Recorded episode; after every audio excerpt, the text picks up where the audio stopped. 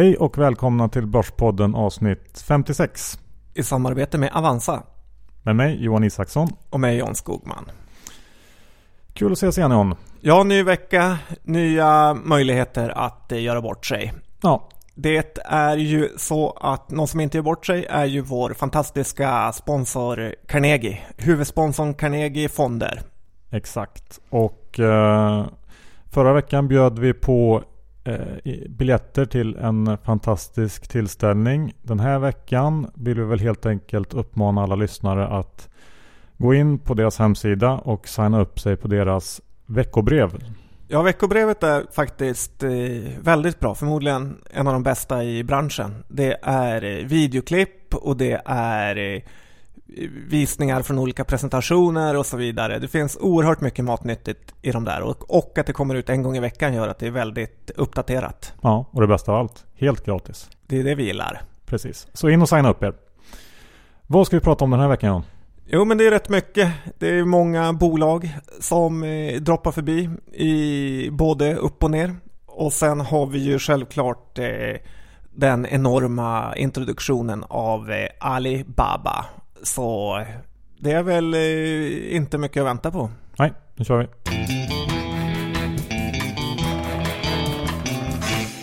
Johan Isaksson, index kring 1410. Hur är känslorna? Precis, vi bröt ju upp i slutet på förra veckan men nu bröt vi ner igen. Det, index kan inte riktigt bestämma sig. Jag tror inte att det här utbrottet vi fick förra veckan kommer att hålla. Och jag tror nog mer på, på en dipp nu in, eh, in i hösten här. Det är ju en säsongsmässigt svag period vi går in i också. Och eh, jag tror att det kombinerat med eh, lite olika parametrar, till exempel den här IPO-håsen och höga förväntningar och samtidigt en ekonomisk tillväxt som inte riktigt levererar. Det tror jag sammantaget gör att vi kommer ha en lite sämre börs. Hur många gånger har du trott på sämre börs i den här podden Johan? Jättemånga. Och eh, det kanske är dags nu. Man, eh, någon gång ska man ha rätt också. Förr eller senare får jag rätt, precis. Det är ju så att eh, Russell 2000 har eh, fått, eh, börjar närma sig ett så kallat dödskors. Ja, vad innebär det om? Ja, som eh, teknisk eh, analytiker-motståndare, inte riktigt men, eh, så kan man ju skratta åt alla de här orden som och benämningarna som det är Hindenburg-Omen och det är dödskorset och det är huvudskuldra, upp och nervänd huvudskuldra. Jag, jag läste faktiskt att det var Hindenburg-Omen i fredags i USA. Ja, men då känns det riktigt eh, nervigt då. Ja. Men det är ju så att eh, det här äh, dödskorset är ju faktiskt något man äh, kanske ska ta på allvar och det är när 50 dagars äh, glidande medelvärde bryter igenom 200 dagars glidande medelvärde på nedsidan då. Mm, mm. Kan du berätta vad glidande medelvärde är Johan? Ja, det är precis vad det låter som. Exakt. Lätt, svårare än så är det inte. ja, nej, men det, det, visar ju faktiskt, det är en trendindikator och det visar ju faktiskt att trenden håller på att vika ner sig lite grann. Så det, det, kan man ju alltid ta en titt på. Ja, för det är ungefär 250 börsdagar eller något på ett år och eh, så att det är den långa trenden då, 200 dagars ja. och eh, 50 då den korta. Men det här är ju lite i linje med det vi har pratat om sista veckorna att eh, Russell 2000 har gått eh, mycket sämre än, än S&P som har de stora bolagen. Eh, och visar väl på den här stora divergensen mellan små och stora bolag som har varit på slutet. Ja, det tycker jag även att vi ser här i Sverige då eh, väldigt många mindre bolag har eh, tappat ganska mycket från ja. sin topp. Det nämnde du förra veckan, men så är det ju faktiskt. Och hela nu är vi inne i oktober och november brukar också vara en ganska dålig börs månad för de här mindre bolagen. Mm. Men eh, sen tittar man framåt. Vad beror på att de här månaderna är sämre än övriga? Ja, en orsak kan ju vara att eh, Q2 och Q3 eh, Alltså sommarmånaderna brukar vara lite sämre för bolagen och vi har lite sämre aktivitet helt enkelt. Och intresset för börsen kanske sjunker lite grann under sommaren så här. Vilket försämrar flödena också som kommer in. Ja, precis. För det brukar ju vara Q4 är ju nästan alltid bäst i de flesta bolagen. Mm. Man stänger affärer inför året. Och sen har vi ju att man börjar kika framåt mot eh, utdelningarna här. Exakt. Så att eh, det blir sämre innan det blir bättre kan vi säga. Samtidigt som vi ser det här, eh, de här lite sämre eller dystrare tecknena så har vi ju samtidigt en IPO-hås utan dess like. Jag säger bara Baba. Blev det till slut världens största IPO eller? Ja, jag tror när de använde sin så kallade green shoe och aktier till sina bästa kompisar på eh, 68 dollar så eh, blev det eh, världens största IPO. Tog man in 25 miljarder dollar kanske? Jag tror det var något sånt. Vad har vi att säga om det då? Jag tycker att det är dyrt såklart. Eh, enormt håsat och det är ett kinesiskt bolag. Vilket i sig inte behöver vara dåligt. Men det gör att man har lite sämre koll på siffror och redovisning och ja, hela den här styrningen av bolaget egentligen. Um, så att ja, det här är ingenting som jag tycker att man ska springa benen av sig. Speciellt inte efter den starka öppningen. Jag tycker att det är lite eh, kul att se, som, kanske mest som en sentimentsindikator, hur eh, Avanza på dagen innan noteringen faktiskt skickar ut ett mail, i alla fall till, jag vet inte om det var till alla kunder, men jag fick det. Eh, ett infomail om just noteringen av Alibaba. Jag har aldrig sett att de har gjort det innan. Nej, det fick säkert igång USA-handeln rätt ordentligt. Ja, och så såg vi sen att, att eh, Alibaba gick upp som en av de mest ägda utländska aktierna hos Avanza. Eh, jag tycker att det där var lite tveksamt gjort av Avanza.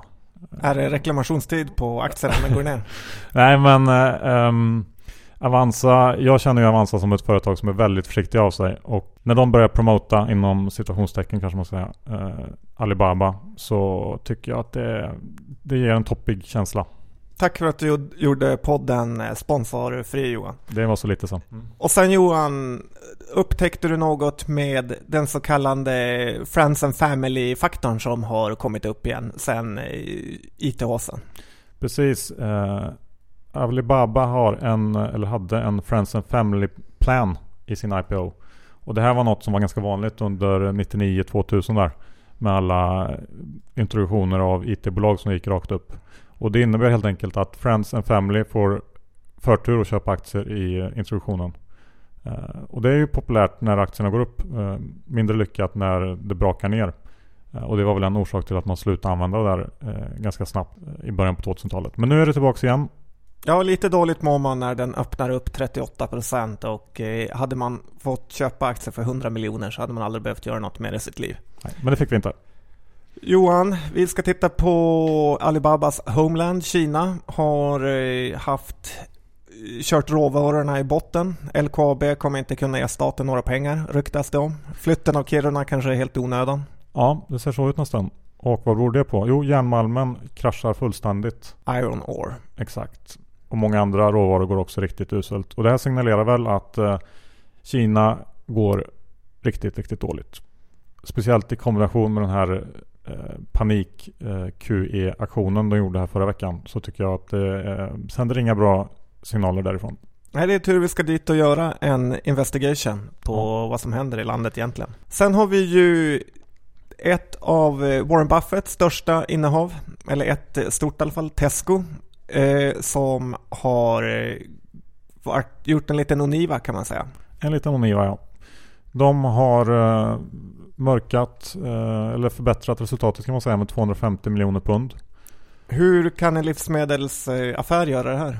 Ja, det kan man ju fundera på. Men det är faktiskt så att de har bokat in eh, rabatter och bonusar man får av leverantörer för att nå säljmål. Och då har de bokat in i förtid.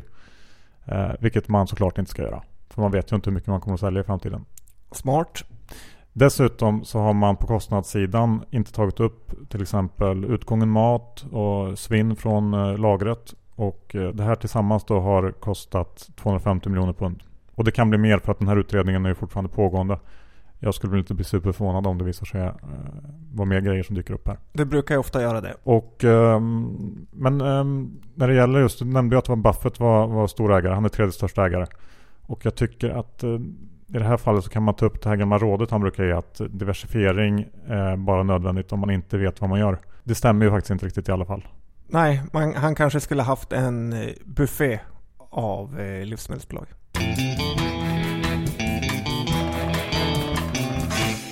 Då kommer vi in på den berömda bolagsdelen Johan.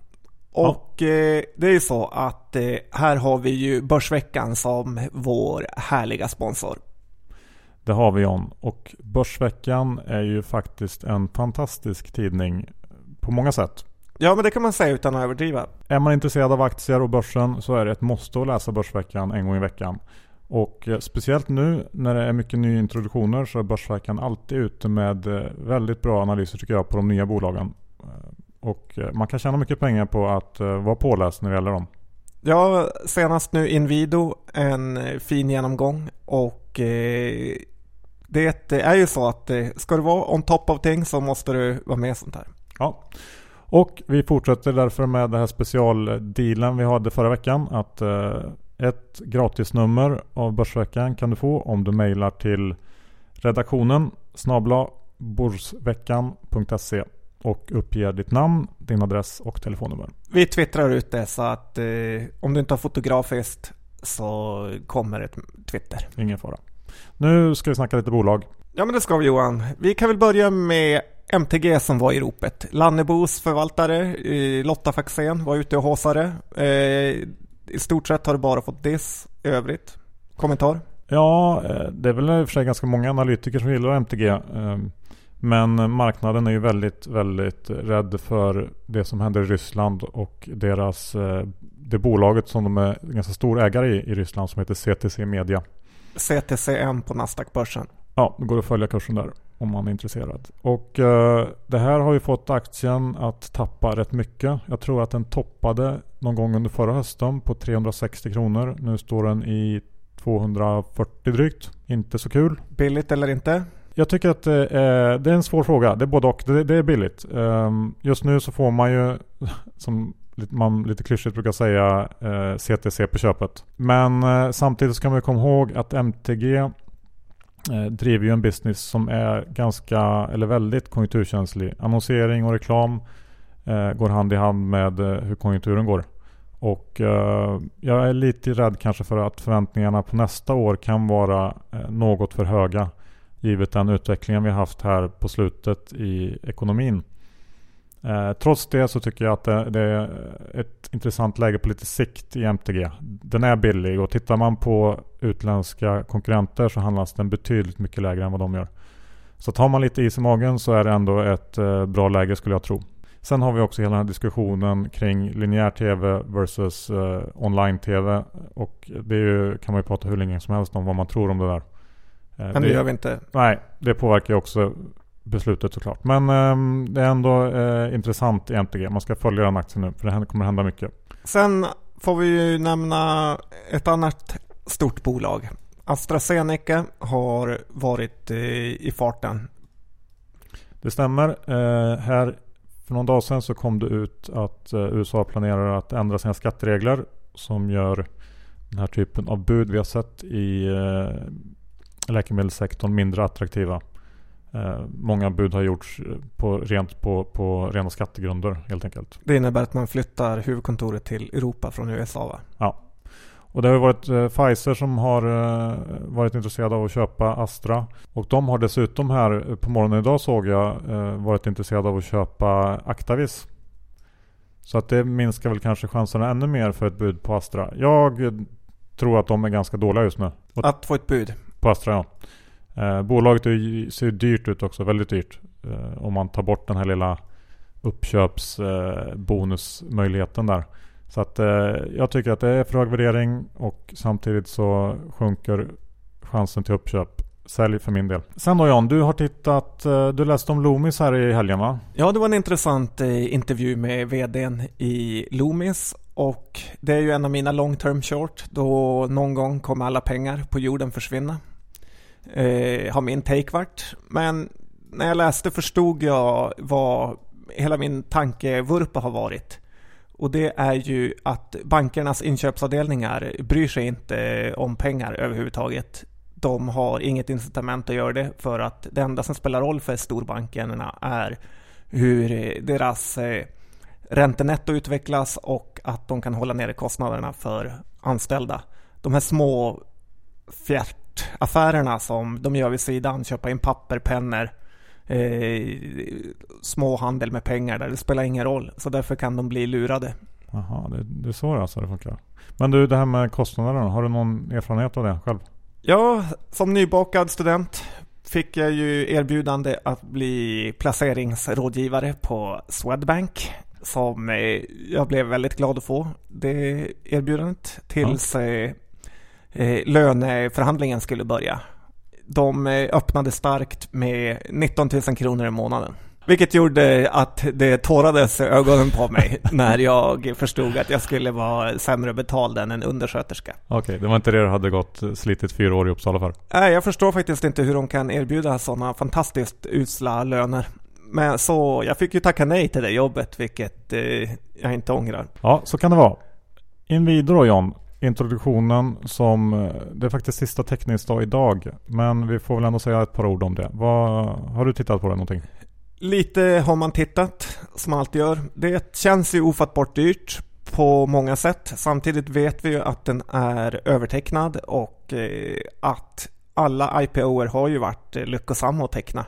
Men du, det här med överteckning. Vad, vi pratade lite om det här innan inspelningen och det är en sanning med modifikation kanske man kan säga. Ja, precis. Vi vet ju hur det fungerar när de öppnar sina böcker. Att man vill ligga först inne och då skickar man gärna in för mycket och sen kan man dra tillbaka för att visa sig vara en god kund och kanske få lite större tilldelning än de andra. Så. Ja, men tillbaka till Inwido då. Det är fönstertillverkaren som Ratos haft i sin portfölj i många år och byggt upp genom ett antal förvärv runt om i Norden. Eh, jag håller med dig om att det ser väl ganska dyrt ut. Eh, det finns billigare alternativ på börsen som det ser ut nu. Sanitec är väl lätt kanske. Och eh, jag tror att om man ska köpa det här bolaget så ska man ha en, eh, en konjunktursyn som ändå är ganska positiv. Och har man det så finns det dessutom många andra verkstadsbolag som ser billiga ut, tycker jag. Ja, det är imponerande av Ratos att de kan lyckas kränga ut det här på den här nivån. Ja. Men det blir eh, teckna nej tack för Börspodden. Sen John så har vi ju fått lite frågor om Kungsleden. Fastighetsbolaget Kungsleden här eh, på Twitter sista veckorna. Ja. Den aktien har ju inte gått särskilt bra.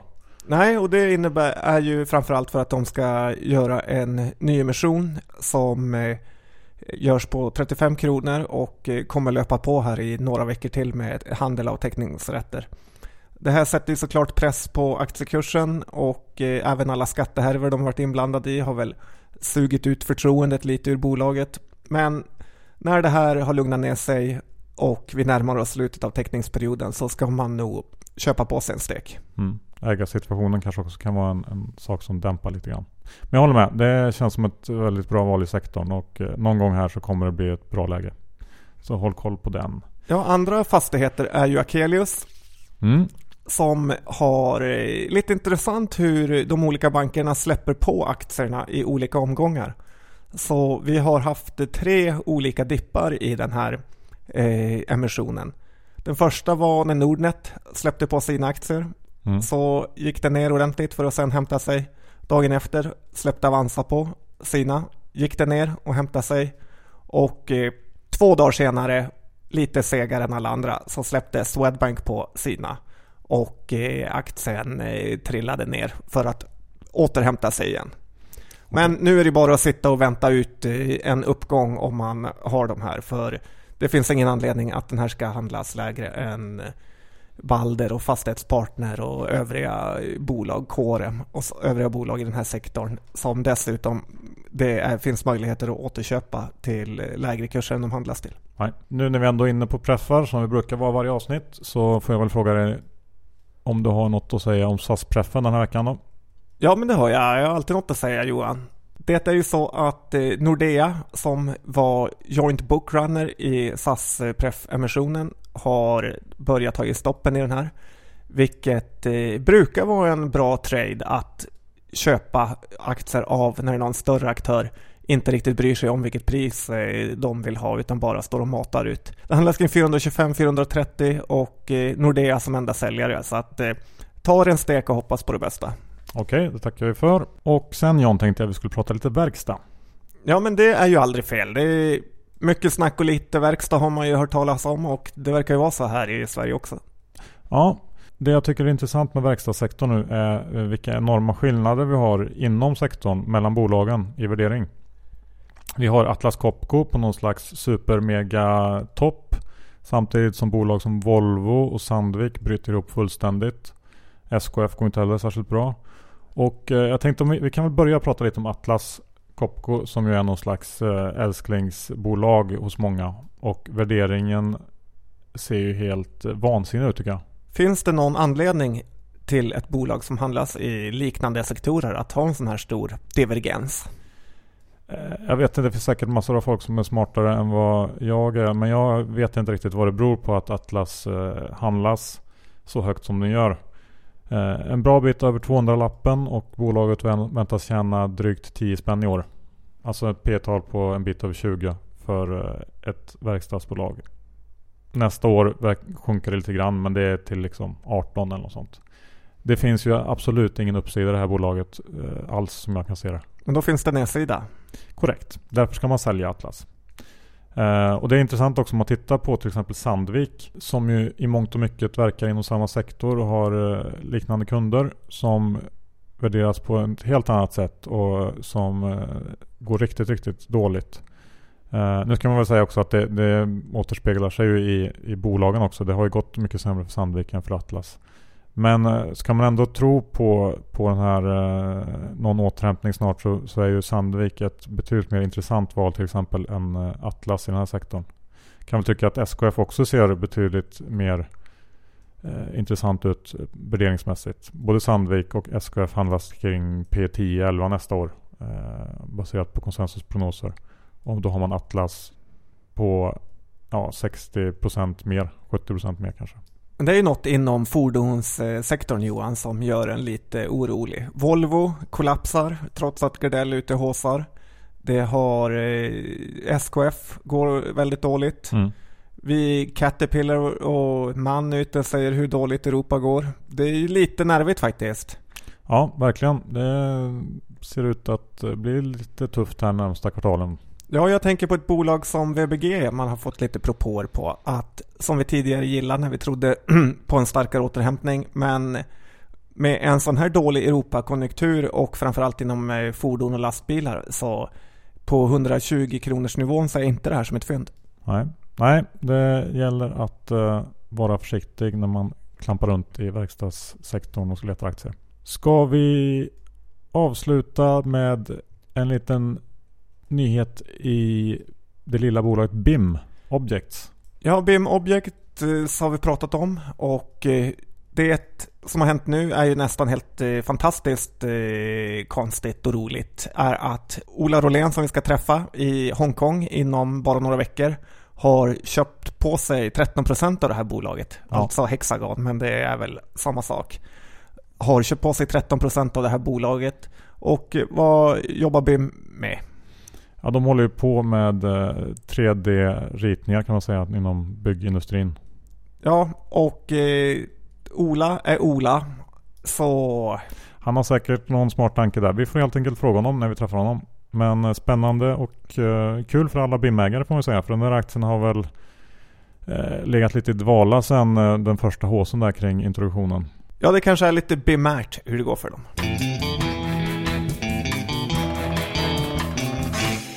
Ja John, eh, vi hade inte mer än så den här veckan. Nej, det var rätt mycket ändå. Ja. Tack Avanza. Tack så mycket. Tack och. Carnegie för att ni är vår huvudsponsor och signa upp er på Utsikt, nyhetsbrevet, så kommer ni bli betydligt eh, mer lärda än ni var innan. Precis, det är bara att gå in och signa upp sig på deras hemsida. Och kom ihåg Börsveckan med om ni vill ha en gratis tidning och eh, lära er mer om aktier. Sen Johan, finns vi på Twitter, Facebooks and Gmail. Exakt, det stämmer bra John. Jag tror vi sätter punkt här och tackar för oss den här veckan. Ha det fint så hörs vi om en vecka igen. Hej då!